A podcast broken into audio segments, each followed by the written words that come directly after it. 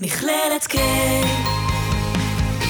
בשביל החינוך. שלום לכם, וברוכים המאזינים לפודקאסט של המכללה האקדמית לחינוך על שם קיי בבאר שבע. הפודקאסט שלנו יעסוק בפדגוגיות פורצות דרך בהכשרת מורים. נשוחח, נלמד ונאזין למומחים ואורחים שפיתחו תוכניות פדגוגיות ייחודיות חדשניות, המייצרות תהליכי הכשרה המותאמים לעולם המחר, לדור המורים והתלמידים החדש ולמגמות העתיד. נאחל לכם האזנה נעימה והתבוננות מחודשת על הזמן והמרחב בכיתה, בבית הספר ובעולם החינוך כולו. נצא לדרך. מכללת K, מכללה אקדמית לחינוך והוראה בדרום. ניסיון אקדמי כ-70 שנה. מכללת K, בשביל החינוך. בוקר טוב לכולם, איזה כיף שהצטרפתם אלינו שוב. והיום אני מארחת את דוקטור ליאור סולומוביץ', שהוא מרצה וחוקר טכנולוגיות למידה. הוא מגדיר את עצמו טכנו-פדגוג, שעוסק בהטמעת טכנולוגיה בפדגוגיה. בוקר טוב, ליאור. בוקר טוב, דפנה, בוקר טוב למאזינים. שמחים מאוד שאתה איתנו כאן, והיום אתה הולך לדבר על נושא ממש ממש חשוב ומעניין, בטח בעולם, ה... בעולם שלנו היום, ה... כל מה שקורה עם הקורונה וכל מה שקורה עם אה, מגמות העתיד, והיינו רוצים לשאול אותך, מהן פדגוגיות דיגיטליות? היום נדבר על פדגוגיות דיגיטליות. טוב, אז uh, ככה, פדגוגיות דיגיטליות זה בעצם היכולת של uh, מורה להגדיר uh, יעדים, uh, מטרות שהוא רוצה בעצם ללמד, והטכנולוגיה בעצם שמסייעת לו לעשות את זה. אז פדגוגיות דיגיטליות בעצם מתייחסות לאופן שבו המורה מעביר את החומר, למעורבות של הסטודנטים, כמה הוא באמת מצליח לערב את הסטודנטים שלנו, וכמובן הקשר הבין אישי של המורה עם הסטודנטים. כאשר בעצם המורה משכיל לעשות שימוש בטכנולוגיה בכיתה, ויש בעצם הרבה, הרבה דרכים שהוא יכול לעשות את זה, הרבה מאוד מודלים שהמורה יכול לעשות את זה. ובכדי ככה לנסות לעשות קצת סדר, אז אני, או אולי אי סדר, אז ננסה לחשוב, בוא, בוא נחשוב רגע על הדימוי הזה שנקרא מטרו. ואנחנו יורדים לנו עכשיו לרכבת התחתית, וברכבת התחתית שלנו יש בעצם על ה... על ה ככה מסך גדול שמראה את כל התחנות שהרכבת נוסעת בהן, וכל הקווים השונים עם הצבעים השונים. וכל קו כזה בעצם מסמן איזשהו מודל שמתייחס בעצם למידה מתוקשבת, פדגוגיות דיגיטליות, ובעצם המורה שלנו יכול בעצם לבחור איזשהו קו מסוים, זה יכול להיות, הקו הזה יכול לייצג למידה שהיא למידה סינכרונית, או למידה אסינכרונית, או למידה שהיא למידה היברידית, והמורה יכול לרדת, זאת אומרת, יש בעצם תחנה שבה התלמידים עולים, ותחנה שבה התלמידים מסיימים את המסע שלהם, את המסלול. ובתוך המסע הזה, בתווך הזה, באמצע, הם יכולים להחליט שהם עוברים בין הקווים, וכל קו בעצם מייצג פדגוגיה אחרת. ו, ובעצם uh, החוויה של הלמידה יכולה להשתנות בהתאם כמובן למטרות והיעדים, שוב, שמציב לו המורה. אז בעצם אתה אומר שאני יכולה לצאת למעין מסע כזה עם הילדים, או עם התלמידים שלי, או עם הסטודנטים שלי, ולתוך המסע הזה אני יכולה לרדת בכל מיני תחנות שבהן אתה מתכוון שאני משלבת דיג, פדגוגיה דיגיטלית לתוך החומר שלי, זאת אומרת, היברידי, א-סינכרוני, כל המושגים שהזכרת, אז תסביר אותם קצת, מה אתה מתכוון? בדיוק. עכשיו, כן, זאת אומרת שבעצם יש לנו את היכולת לקחת את התלמידים לאיזשה, לאיזשהו מסע, ובוא נניח שאנחנו מתחילים את המסע בלמידה סינכרונית. אז אנחנו נשתמש בסקרים שנותן לנו הזום, נשתמש בחדרים בשביל לייצר איזשהו דיון, ואחרי שעשינו את זה אנחנו רוצים עבודה קצת יותר מעמיקה, עבודת חקר מעמיקה של הלומדים שלנו, שבה הם בעצם יכולים ללמוד לבד את החומר. ואנחנו בשביל זה משתמשים בגישה שהיא גישה אסינכרונית. והתלמידים שלנו בתוך הדבר הזה בעצם מקבלים איזושהי יחידה, יחידת הוראה שלמה שבעצם אומרת להם, זה הפתיח, זה הרציונל, עכשיו עליכם לחקור את הנושא הזה והזה, ו, ו, וכמובן הם בעצם מבצעים אינטראקציה עם, ה, עם החומרים, הם לומדים באמצעות ה, ה, האפשרויות האלה שקיימות להם בפורמט, בעולם הדיגיטלי הזה, והלומדים שלנו אחרי שעשו את זה, הם חוזרים חזרה, ובעצם אנחנו יכולים להמשיך את המסע הזה, עכשיו אולי אנחנו רוצים להמשיך אותו בלמידה היברידית, זאת אומרת למידה שמשלבת, זה בעצם מה שעשינו, קודם סינכרוני, הסינכרוני, אולי אנחנו רוצים אחרי זה להחזיר אותם לכיתה ולשוחח על הדברים האלה. זאת אומרת שבעצם כל הרעיון הוא שבעצם למורה שלנו ניצבות לפתחו הרבה מאוד אפשרויות, והוא בעצם צריך לבחור באיזה אפשרויות הוא רוצה לעבוד, כשכמובן כל, ה, כל, ה, כל הזמן לנגד עיניו זה המטרות והיעדים שהוא בעצם רוצה אה, להציב, והוא כל פעם משנה את האסטרטגיית הלמידה אה, על בסיס אותם מטרות ויעדים.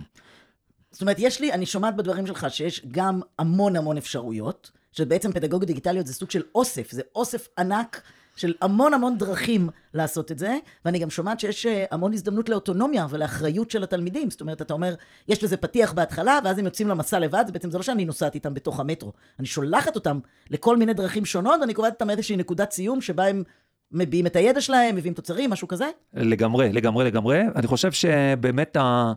האוטונומיה כאן היא מאוד, אה, מאוד בולטת, והתלמידים שלנו בעצם יש להם חופש אה, ניכר לבחור ולשוטט. ו, ובתוך השיטוטים האלה כמובן יש גם את כל הנושא של האוריינות הדיגיטלית, היכולת שלהם להחליט מה נכון ומה לא נכון להם, ו, וחקר, ו, ו, וכמובן כל הדברים האלה, זה, את יודעת, כל הזמן מדברים, מזמזמים לנו את מיומנויות המאה ה-21 ועוד כל מיני כאלה Buzzword גדולים, ואני חושב שכאן באמת יש הזדמנות למורה, למורה, לתת לתלמידים אפשרות בעצם ליישם את הדברים האלה הלכה למעשה באמצעות הטכנולוגיה שמאפשרת את זה. נהדר. תגיד, למה, למה אתה חושב שעכשיו זה הזמן הנכון? למה אתה מרגיש שעכשיו הפדגוגיות הדיגיטליות באמת אה, פרצו לעולמנו? אני, אני יודעת שאני, אה, אה, למען הגילוי הנאות, נספר שליאור אפילו היה מתרגל שלי אי אז, אה, לפני איזה עשור וחצי, אה, עוד ב, ב, ב, בשלביי הראשונים באקדמיה.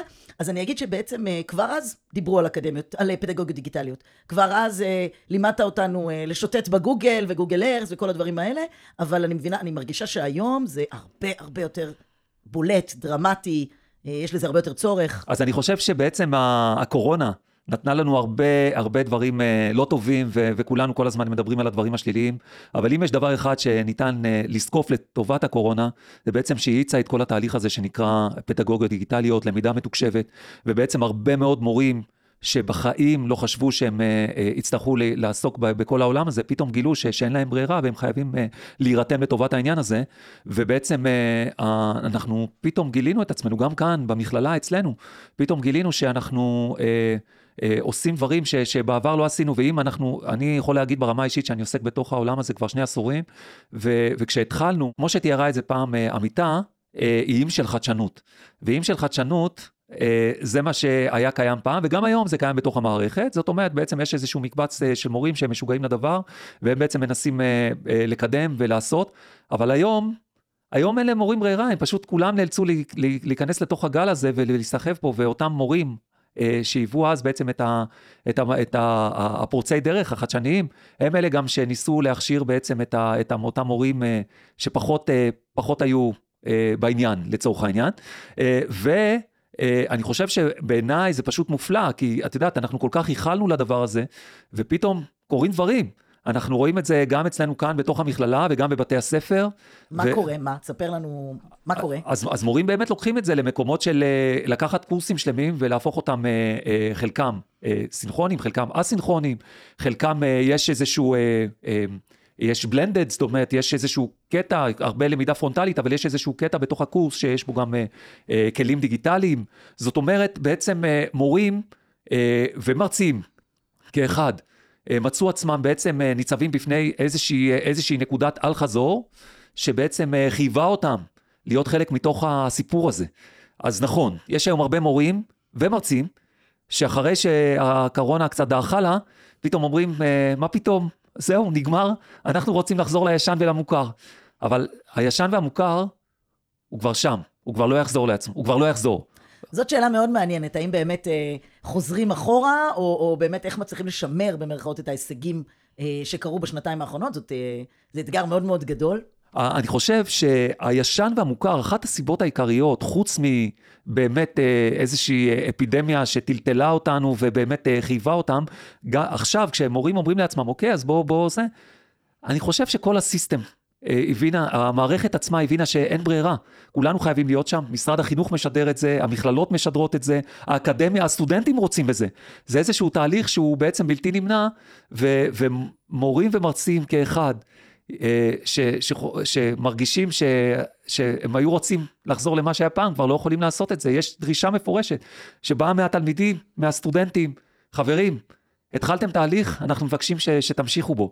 אה, אני אגיד עוד מילה לגבי זה, זה מביא אותי לעניין הבא, כל הנושא של בינה מלאכותית, שאנחנו עוד מעט, אני מניח, נשוחח על זה בהרחבה, אבל אני חושב שזה גם סיבה מספיק טובה מדוע בעצם התהליך הזה לא יכול לחזור אחורה. אז תכף אתה תספר לנו על בינה מלאכותית, ואני בטוחה שזה אה, מרתק, אבל אני רק אגיד שבעצם אתה- מזכיר פה גם את העניין של דגמי הוראה מאוד מתקדמים, שאולי אה, לא היו פעם. זאת אומרת, פעם היה מאוד מאוד אה, פרונטלי כזה, באים, נפגשים עם המרצה או המרצה, אה, סטודנטים יושבים אה, או יושבות על שולחנות, לעיתים, חלילה וחס, אפילו מקובעים לרצפה, כאלה שאפילו אי אפשר להתחלק בהם לקבוצות. היום אנחנו כבר מזמן, מזמן לא שם. היום אנחנו מדברים על, אפילו באיך שזה נראה פיזית, עוד לפני שאני הגעתי בכלל לטכנולוגיה.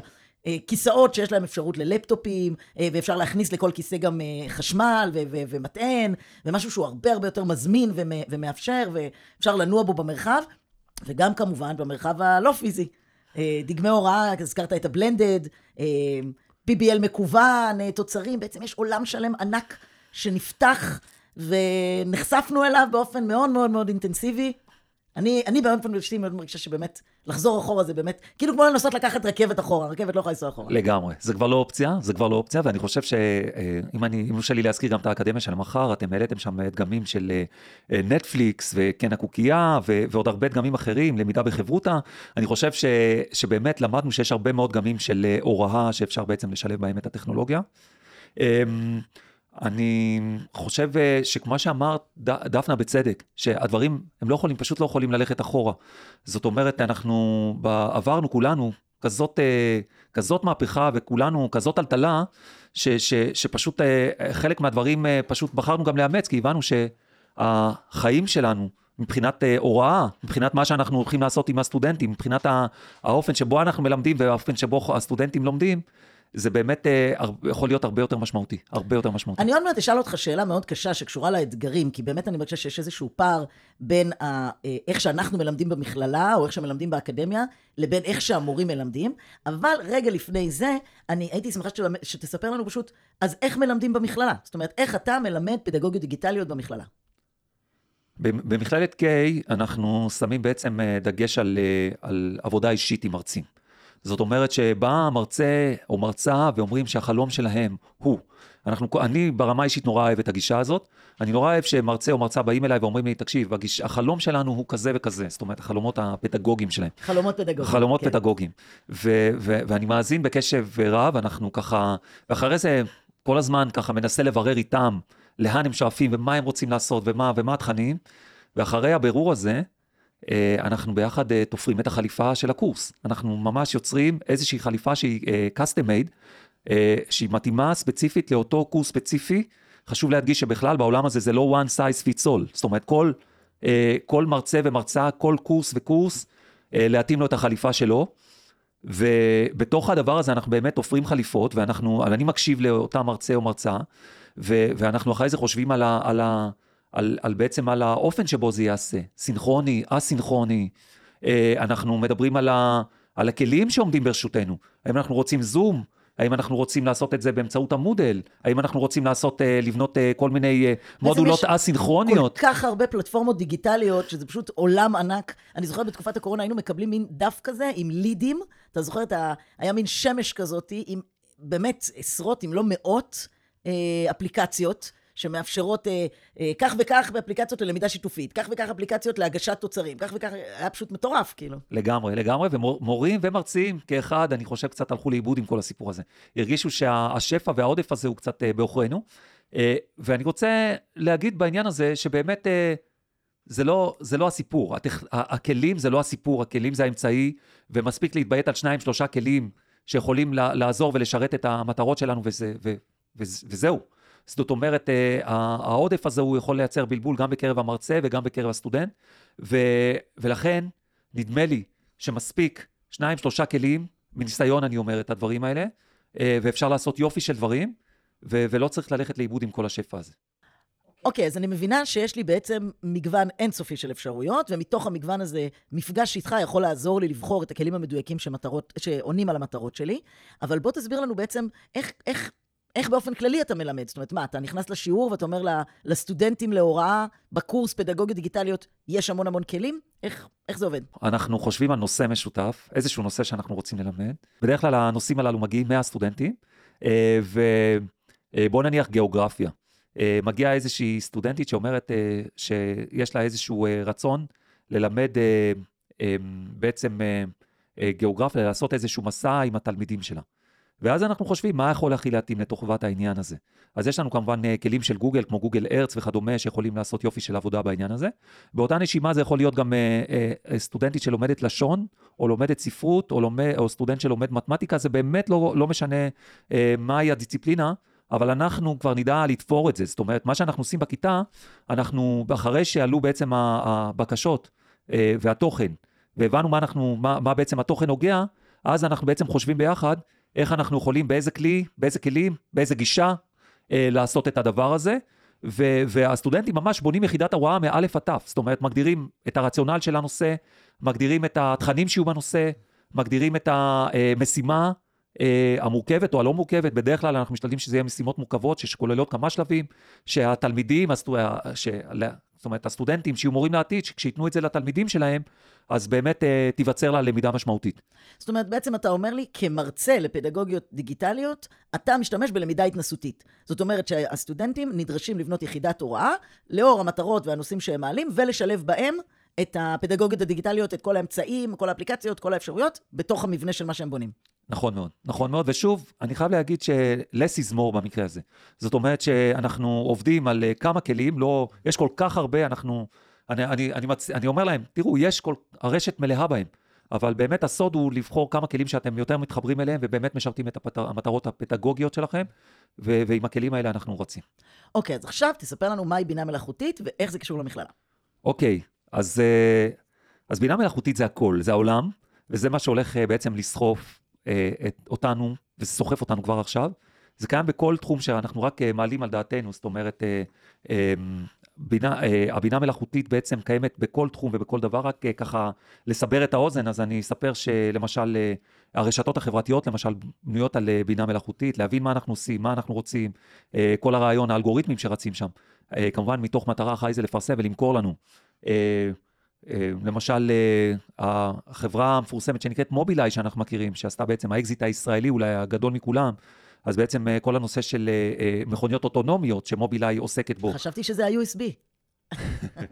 זה, ה-USB זה כבר נראה לנו היסטוריה, הכל כבר נראה לנו היסטוריה רחוקה. אז יש לנו את, לחזות התפרצות של מגפות. חברים, אני לא יודע אם אתם יודעים, אבל היה לנו את הגוגל פלוטרנס, שגוגל הצליחו לחזות מגפות בצורה מאוד מאוד מדויקת. אבל uh, מסתבר שהארגון הבריאות העולמי לא עשה מה זה מספר, התעלם. וואו. התעלם, או בוא נגיד, בוא נודה על האמת, גם הסינים לא כל כך uh, שיתפו, שיתפו פעולה עם העניין הזה. Uh, ויש לנו גם את, uh, לחזות מגפות, רעידות אדמה, פעילות כלכלית חריגה, לגלות מקרה הונאה, להחליט מתי אנשים ישתחררו, לא ישתחררו מהכלא, uh, והבינה המלאכותית בכל כך הרבה תחומים uh, בעצם uh, הולכת להשתלט, וכבר היום משתלטת על החיים שלנו, כבר היום בבאר שבע יש רמזורים שהם רמזורים חכמים. זאת אומרת, הרמזור יודע בעצם מתי להתחלף לפי העומסים, ה, לפי העומסים ש, שקיימים שם, נפח התנועה, באמת, נפחי התנועה, ובאמת הרבה מאוד דברים שהבינה המלאכותית בעצם אה, כבר היום אה, משנה לנו את החיים, אבל אנחנו לא תמיד מודעים, כי זה הכל שקוף לנו. זאת אומרת, זה נראה, וואלה, נחמד לנו, איזה כיף שיש, אבל, אה, אבל זה באמת משנה לנו את החיים באופן דרמטי, וגם למערכת הזאת, שנקראת מערכת החינוך, הבינה המלאכותית נכנסת מאוד מאוד מאוד חזק. כיצד? אז זהו, אז יש לנו הרבה מאוד חברות אה, שעושות בעצם בינה מלאכותית, בעיקר זה בק... קיים בארצות הברית, אה, ובעצם אה, אה, החברות האלה, מה שהן עושות, הן בעצם מאפשרות אה, לבתי ספר אה, להעריך את התלמידים שלהם. מה הכוונה? הכוונה היא בעצם שהתלמידים שלנו יכולים בעצם אה, ללמוד, והתלמיד, התלמיד האינדיבידואל, אותו תלמיד פרטני, בעצם הבינה המלאכותית, בוא נניח שהתלמיד שלנו עכשיו לומד אה, אה, מתמטיקה. המערכת יודעת להתאים לתלמיד את השאלות לפי הרמה של התלמיד. המערכת יודעת אה, בעצם אה, כל הזמן, כל הדברים נעשים אונליין. זאת אומרת שאם המערכת מרגישה שהתלמיד תקוע באיזושהי נקודה מסוימת, תרגילים שהוא לא מצליח לפתור, היא אולי היא פשוט תלך קצת אחורה, ואז תלך שוב פעם קדימה, היא פשוט תתאים את עצמה לתלמיד, וכל תלמיד בכיתה שלנו בעצם... אה, פרסונליזציה היא, במיטבה. פרסונליזציה במיטבה. ו, וכל הדברים האלה בעצם... אה, אה, אבל רגע, מתמטיקה, הבאת לי דוגמה קלה, נכון? הרי מתמטיקה, כבר אנחנו יודעים מזמן לעשות אה, משחקים כאלה, אבל מה עם לשון, מקרא? אז זהו. הוא יודע במקרא לקרוא תשובות מעמיקות על חייו של שמואל הנביא, שמואל ושאול וחבריהם? אז, אז מטח, ב-2017 מטח עשו ניסוי מאוד מאוד מאוד גדול נתח, המרכז, המרכז לטכנולוגיות חינוך, אה, חינוכיות, ומה שהם עשו, הם בעצם אה, לקחו את כל הנושא של הבנת הנקרא, ובעצם אה, מלמד, לקחו פיילוט מאוד גדול, בעיקר בתי ספר במרכז, שבו ילדים בכיתות ו' למדו בעצם אה, את כל הנושא של הבנת הנקרא דרך בינה מלאכותית. זאת אומרת, הבינה המלאכותית הייתה שם, היא בעצם עזרה, היא נתנה כל הזמן משובים בזמן אמת לתלמידים שלנו, ובעצם ניטרה את התלמידים והגדירה כל תלמיד את המיקום ואת המקום שבו הוא נמצא. עכשיו, אני רוצה להגיד איזשהו רעיון יותר גדול לגבי הבינה המלאכותית.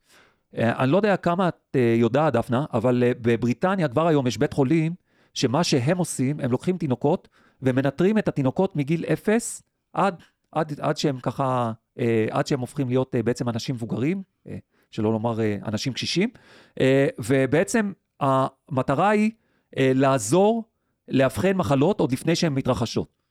זאת אומרת, הבינה המלאכותית בעצם רוצה להיות מסוגלת לקחת את אותם uh, תינוקות שאחרי זה יגדלו להיות uh, אנשים uh, uh, מבוגרים, ובעצם לנטר אותם כל הזמן 24-7. איך, איך עושים את זה פיזית? מה, מחברים להם דברים? מחבר, מחברים להם, מחברים להם פשוט... אלקטרודות, כל מיני סיפורים? לא, יש כל מיני חיישנים למיניהם וכל מיני ננו-רובוטים, וזה כבר קורה היום. זאת אומרת, הבינה המלאכותית חשוב להדגיש, ואמרתי את זה גם קודם, אבל זה לא איזשהו טרנד שאולי יקרה בעתיד, זה טרנד שמתרחש כאן ועכשיו. עכשיו, מה היה קורה אם היינו לוקחים את התלמיד שלנו, את הילד, וכבר מגיל אפס מנטרים את הפעילות למידה שלו? מסתכלים איך הוא לומד את האוריינות השפתית שלו, איך הוא מבצע את האינטראקציה החברתית שלו, איך בעצם כל דבר שהילד שלנו עושה, כל הזמן מנוטר, ואנחנו יכולים בזמן אמת להגיד מה, מה אנחנו צריכים לעשות בשביל לחזק את הילד שלנו, את, ה, אה, את הילד, את הילדה שלנו, ול, ולהבין אה, מה, מה, מה אנחנו, מה עלינו כמחנכים, אה, איזה חובה מוטלת עלינו על מנת לעזור לילד שלנו, וכמובן כהורים. זאת אומרת, אני, אני חושב רגע על הילדים שלי. אני חושב, אני יודע, למשל, הבת שלי יש לה קושי מאוד גדול בקריאה וכתיבה. ואני חושב שאם הייתה בינה מלאכותית שכל הזמן מנטרת ועוזרת ואומרת אה, ונותנת פידבק, זה היה פשוט מדהים, כי את יודעת, אנחנו גם בתור הורים, אה, אנחנו מנסים, אבל לא תמיד מצליחים להגיע לדברים האלה. ו- ואני חושב שהרעיון הזה של איזושהי מסייעת של בינה מלאכותית, שכל הזמן אה, נמצאת שם, וכל הזמן אה, אה, אה, אה, נותנת פידבקים בזמן אמת, וכל הזמן אה, נותנת משוב, שהוא לא משוב שיפוטי, שהוא משוב, אה, שהוא משוב בונה, אה, ואת יודעת, יש הרבה ילדים שפוחדים מכל הקטע השיפוטי. אז גם את זה בעצם מנטרל את הבינה מלאכותית, כי את יודעת, זה פשוט בינה מלאכותית, זה לא מורה או מורה שמסתכלים ואומרים נו נו נו, יש לנו בינה מלאכותית שהיא נמצאת שם והיא לא, לא שיפוטית. אה, אני רוצה גם, אה, דפנה, לקחת אותך לעוד מקום, למקום של שוויון. כי הבינה המלאכותית, מה שהיא יכולה לעשות גם, היא יכולה בעצם לכל השאיפה היא, וזה, את יודעת, לקחו, לקחו פאנל של מומחים, אוניברסיטת סטנפורד, שהעריכו שבעשור הקרוב בבתי הספר בארצות הברית ייכנסו סייעות דיגיטליות, סייעות של בינה מלאכותית. כוונה ל, אה, אה, לומר שבעצם כל תלמיד ותלמידה יהיה לו איזושהי סייעת אה, כזאת, שבעצם תעבוד עם התלמיד באופן פרטני, ובעצם אה, תעזור לו אה, אתה מתכוון, מה, כאילו, מין, הוא יושב ליד מחשב מיוחד כזה? מה, מה, מה זה, מה, כמו גוף כזה, כמו רובוט כזה? אני רוצה רגע שתחשבי על, את בטח מכירה, המאזינים מכירים את uh, סירי ואלקסה, כן. ועוד הרבה, ועוד uh, כל החברים האלה, ויש הרבה כאלה, כל הסייעות למיניהן. תחשבי על uh, סירי ואלקסה ועוד הרבה מאוד סייעות uh, קוליות uh, שאנחנו מכירים, אבל מה קורה עם הסייעות הקוליות האלה? הן היו בינה מלאכותית uh, יותר עמוקה. זאת אומרת, לא רק לשאול שאלות שמובנות על, אה, מבוססות על אה, הרבה מאוד אה, תשובות שאנשים אחרים ענו, אלא שהבינה המלאכותית כבר יודעת להבין לבד את התשובה ויודעת בעצם לבצע איזשהו, איזשהו לייצר איזושהי תובנה. והבינה המלאכותית הזאת, יש לה פנים, יכולה להיות באמת, כמו שאמרת מקודם, איזשהו רובוט קטן שיושב על יד התלמיד, הילד או הילדה שלנו, רובוט עם, שנראה מאוד חביב דרך אגב. זאת אומרת, שהוא לא מייצר איזושהי רתיעה. אה, והילד או הילדה בעצם לומדים בצורה כזאת, וזה מדהים, לא פחות ממדהים, כי המשמעות בפועל היא שאם עד היום אנחנו משלמים הרבה מאוד כסף לשיעורים פרטיים, יושב לו הרובוט או הרובוטית, איך שנקרא להם, זה לא משנה, והם יושבים עם הילד או הילדה שלנו, ובעצם הדבר שמתרחש לנגד עינינו זה בעצם צמצום הפערים. זה פשוט מטורף, בעיניי לפחות. עכשיו, אני רוצה להגיד עוד משהו על בינה מלאכותית אה, עמוקה. למ- מה, מה ההבדל? אם אנחנו ניקח היום בינה מלאכותית, ונבקש ממנה להכין לנו כריך, אז היא תיקח את המוצרים, והיא כל פעם תכין כריך אה, גבינה למשל, היא פעם תכניס אה, אה, עגבניה בפנים, ופעם מלפפון, ופעם אה, גבינה כזאת וגבינה אחרת, וכל פעם נכריך, נקבל כריך אחר. בינה מלאכותית עמוקה, ברגע שנבקש ממנה להכין כריך, היא תכין לנו טוסט. כלומר, כלומר, בעצם היא כבר יודעת להבין איזה עוד אפשרויות קיימות בכריך הזה, חוץ מכל פעם לשל... לעשות את השילובים האלה. זאת אומרת, עוד צעד אחד קדימה בהבנה של האפשרויות. זה לא רק שתי, שתי פרוסות וממרחים ביניהם, אפשר גם אה, לשים את הדבר הזה בתוך טוסטר. לקחת את זה למקום אחר לגמרי. מהמם. ואתה אומר, ולשם אה, העולם הולך, לדיפ וירטואל. לגמרי. הדבר הזה ייקח לו עוד זמן, מדברים על עשור או שניים עד שאנחנו לגמרי נהיה שם, כי יש הרבה דברים בתוך הסיפור הזה שהם עדיין, עדיין לא שם. אני קראתי אישית בעיתון האחרון של הסוף שבוע האחרון, על, אה, אה, אתה יודע, כל הדבר הזה שאתה מעלה, זה כמובן מעלה המון שאלות פילוסופיות, אה, מה הזכויות של, ה, של הבינה המלאכותית. אני בדיוק קראתי עכשיו, אה, השבוע בעיתון, על ה... אה, ש, ש, שטוענים שבעצם אה, בבינה המלאכותית היא כבר כמעט, אה, כמעט אנושית, כבר יש לה זכויות, היא כבר עונה תשובות של אה, יש לי נפש, אה, תשחררו אותי מפה, ו... כל- הסרטים האלה שאנחנו יכולים אה, לדמיין. שזה, שזה, שזה בעצם החשש הקמאי של כולנו בעצם. אה, ריי קורצווייל, אה, הוא טבע את המונח סינגולריות. והוא גם מדבר על סינג- סינגולריות רק לטובת המאזינים. ריי קורצווייל זה המדען הראשי של גוגל, מאוד, מאוד מוכר, והתחזיות שלו, לפחות מה שקשור לכל העולם של עתידנות, הן מאוד ככה מצוטטות. וריי קורצווייל בעצם טוען שבעצם תהיה איזושהי סינגולריות של בינה מלאכותית. מה הכוונה? הכוונה היא שבעצם, כמו שאת אומרת, דפנה, שהבינה המלאכותית אה, תדע לתקשר האחת עם השנייה, ואפילו תפתח יכולות אנושיות, אה, ו, זאת וזה אומרת, איזשהו... הרובוט שלי יוכל לתקשר עם רובוט של אה, אח שלי בהרצליה. וזה חשש מאוד גדול, אה, אה, שלפחות זה מה שאנשים מייחסים, החשש שהם מייחסים לבינה מלאכותית. אה, כי אף אחד, את יודעת, אנחנו, נורא נוח לנו לשלוט, ויש לנו איזשהו חשש שיום אחד הבינה המלאכותית תשים אותנו באיזשהו כלוב קטן ותגיד, אתם החיות מחמד שלי. ו- וזה כבר, את- הלכנו קצת רחוק מדי, אבל אני תמיד חושב שאם אנחנו נגיע לאיזושהי נקודה כזאת, אנחנו, האנושות, תדע לשים לזה שאט דאון. אבל, אבל אין ספק שהבינה המלאכותית תעזור לנו מאוד, ויהיה לנו מאוד קשה לוותר עליה. אוקיי, וגם באמת יש, אה, אתה יודע, אני חוזרת רגע לסוגיית הכשרת מורים, אה, ברשותך. אה, כשאנחנו מדברים על הכשרת מורים ופדגוגיות דיגיטליות, אז יש, עול- עולים המון אתגרים. זאת אומרת, אנחנו נמצאים מצד אחד על פער מאוד מאוד גדול, אולי בנקודה הזאת זה מהות הפער בין התלמידים, שבחלקם, לא כולם, ולא בכל האזורים, ודיברת מקודם על שוויון וצמצום פערים וכל הדבר הזה, אז יש הרבה ילדים שהם ללא ספק כל היום במסך, יתרונות וחסרונות, אנחנו מודעים למצב. אה, לעומת האנשים הבוגרים, בין אם זה המורים ומורות, ובטח אם זה מרצות ומרצים, אה, והפערים הטכנולוגיים אה, בין, בין שני הדורות האלה, דור, ה, דור ה-X מול דור האלפא, באמת פערים אדירים. ו- ו- ואיך אתה מתגבר על זה? מה, מה אתה עושה? אז, אז ראשית, באמת, לכן עלינו בעצם מוטלת החובה לעשות כל שאנחנו יכולים, וכאן מכללת קיי זה מקום נפלא לדבר הזה, להכשיר את, ה, את הסטודנטים שלנו, המורים לעתיד, בעצם אה, לטכנולוגיות שחלקם אנחנו בכלל לא יודעים אה, אילו טכנולוגיות יהיו בעתיד, אבל לפחות אנחנו דיברנו, הזכרנו מקודם בינה מלאכותית ועוד הרבה דברים, אה, תכף נדבר על, על מציאות משופרת, אבל אנחנו צריכים להכשיר את הסטודנטים שלנו לדבר, ל- לכל, ה, לכל הטכנולוגיות האלה, כמובן בשילוב הפדגוגיה, עוד פעם, תמיד תמיד בשילוב הפדגוגיה, מתוך הבנה שהם יהיו רלוונטיים לתלמידים שלהם. עכשיו, אני חושב שזה, אה, שזה כבד משקל, האחריות הזאת היא כבדת משקל בעיניי. בגלל שאנחנו לא רוצים להוציא מורים אה, לשטח, ש, שפשוט לא ידעו להתמודד עם הדבר הזה, ו, ומה שקורה כבר היום, אנחנו רואים את זה, שיש אה, הרבה, הרבה מאוד תלמידים שחשים שהמורים הם פשוט לא רלוונטיים עבורם.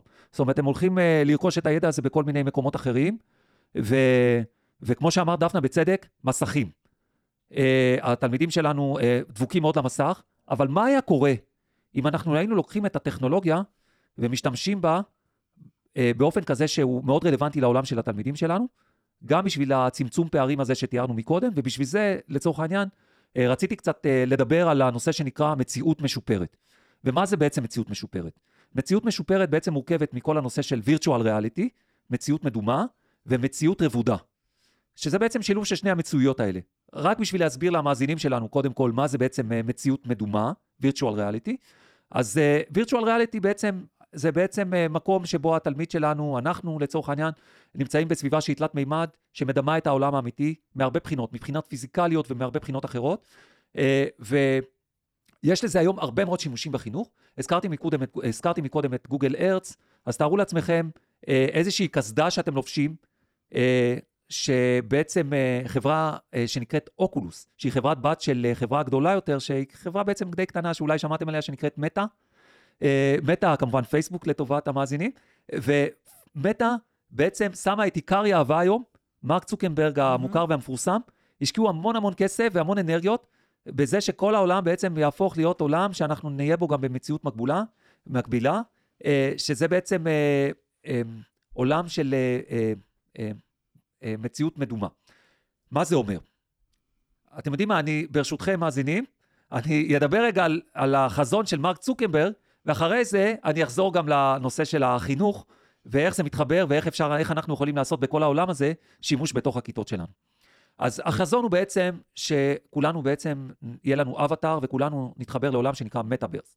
מה זה בעצם העולם הזה? מטאברס זה בעצם עולם אה, ש, של רשת חברתית, פייסבוק כמו שאתם מכירים היום, אינסטגרם כמו שאתם מכירים היום, רק שכל העולם הזה נמצא לו בעולם שהוא תלת מימד. לכל אחד מאיתנו יש אבטאר, בתוך האבטאר הזה אנחנו יכולים אה, לשים את המאוויים הכי כמוסים שלנו ולהיות אה, מי שאנחנו באמת רוצים להיות, או מי שאנחנו אה, ככה... יפים, חתיכים, חכמים ועם שיער אה, גולש. כן? לגמרי, לגמרי. יש סרט נפלא שנקרא First Runner, אה, שביים אותו סטיבן ספילברג, שמדבר בדיוק על זה, על אה, שיער גולש וכולי, מומלץ בחום למאזינים. אה, ובעצם מרק צוקנברג השקיע המון אנרגיות, ואחד הדברים שהם עשו, בשביל שהדבר הזה יתממש, הם שמו קסדה, שנקראת אוקולוס. עכשיו, הקסדה הזאת בעצם מאפשרת לנו לנווט בתוך העולם הזה. הניווט הזה יכול להתממש גם בתוך הכיתה, ואני אתן כמה דוגמאות לדבר הזה. אז תארו לעצמכם שאתם עכשיו רוצים ללמד את התלמידים, תלמידים שנמצאים, אתם יודעים, בפריפריה, במרכז, זה לא באמת משנה, לעשות איתם איזשהו שיטוט בעולם ולהראות להם את שבעת פילי תבל. אנחנו, התלמידים שלנו מחברים, מתחברים לקסדה שלהם, כל אחד, כל תלמיד יש לו קסדה כזאת, וכולם בעצם משוטטים בעולם הזה, והם אפילו יכולים לפגוש האחד את השני בתוך השיטוטים האלה, בתוך העולם, ה, ה, בתוך העולם הזה. הגוגל VR זה נקרא, אה, גוגל, אה, גוגל ארץ VR, ו, ובעצם יש אפשרות לשוטט ולפגוש את החברים בתוך העולם הזה, שזה מטורף. תחשבו רגע על הדבר הזה, זאת אומרת, במקום לטוס לחו"ל ולראות את שבעת פלאי תבל, מה שכנראה יהיה מאוד קשה לעשות, אנחנו רוצים להראות לתלמידים שלנו את הפירמידות במצרים, לסטודנטים שלנו, ווואלה, הנה הפירמידות במצרים, חברים, ולא רק שהפירמידות מולכם, אתם יכולים לפגוש גם את החברים שלכם על יד הפירמידות, ואפשר אפילו ולעשות לקחת אותם את זה... למידה שיתופית למידה שיתופית, בקצה הפירמידה. לגמרי. אז בוא נעלה למעלה לפירמידה, נתבונן מלמעלה, נראה איך זה קורה, ובוא נשוחח קצת על הפירמידות האלה, ומה, ומה, ומי, ומה העבר שלהם וההיסטוריה.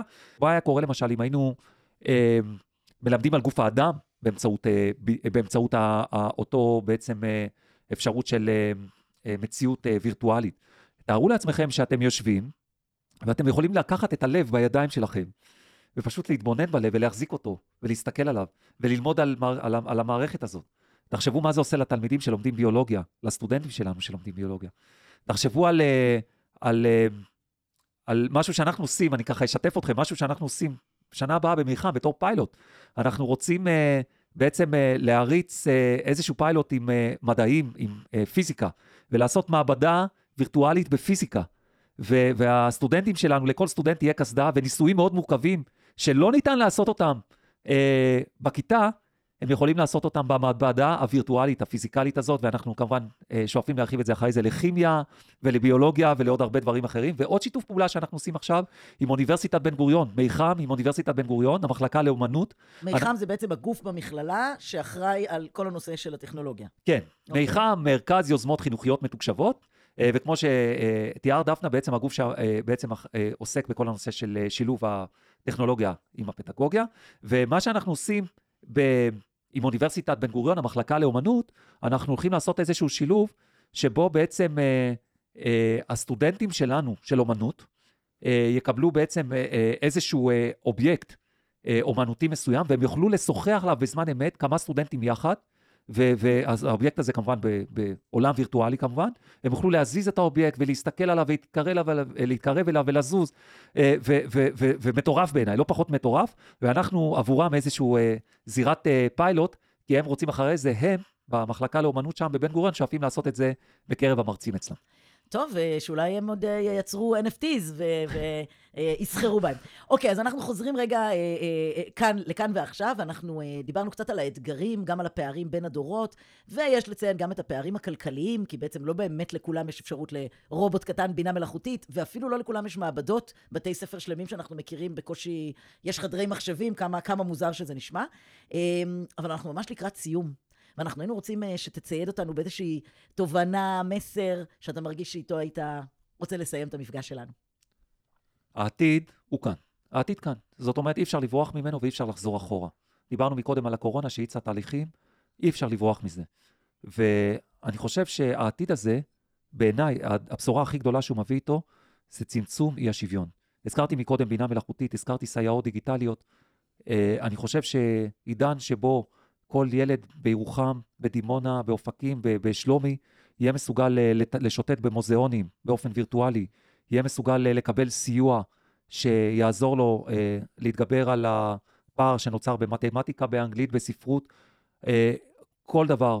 אני חושב שעידן כזה, שבו בעצם הטכנולוגיה מסייעת לצמצם את הפערים, בעיניי זו הבשורה הגדולה מכולם. תודה רבה רבה לך, דוקטור ליאור סולומוביץ', על הרחבת הזמן והמרחב שלנו בהקשר של פדגוגיות דיגיטליות.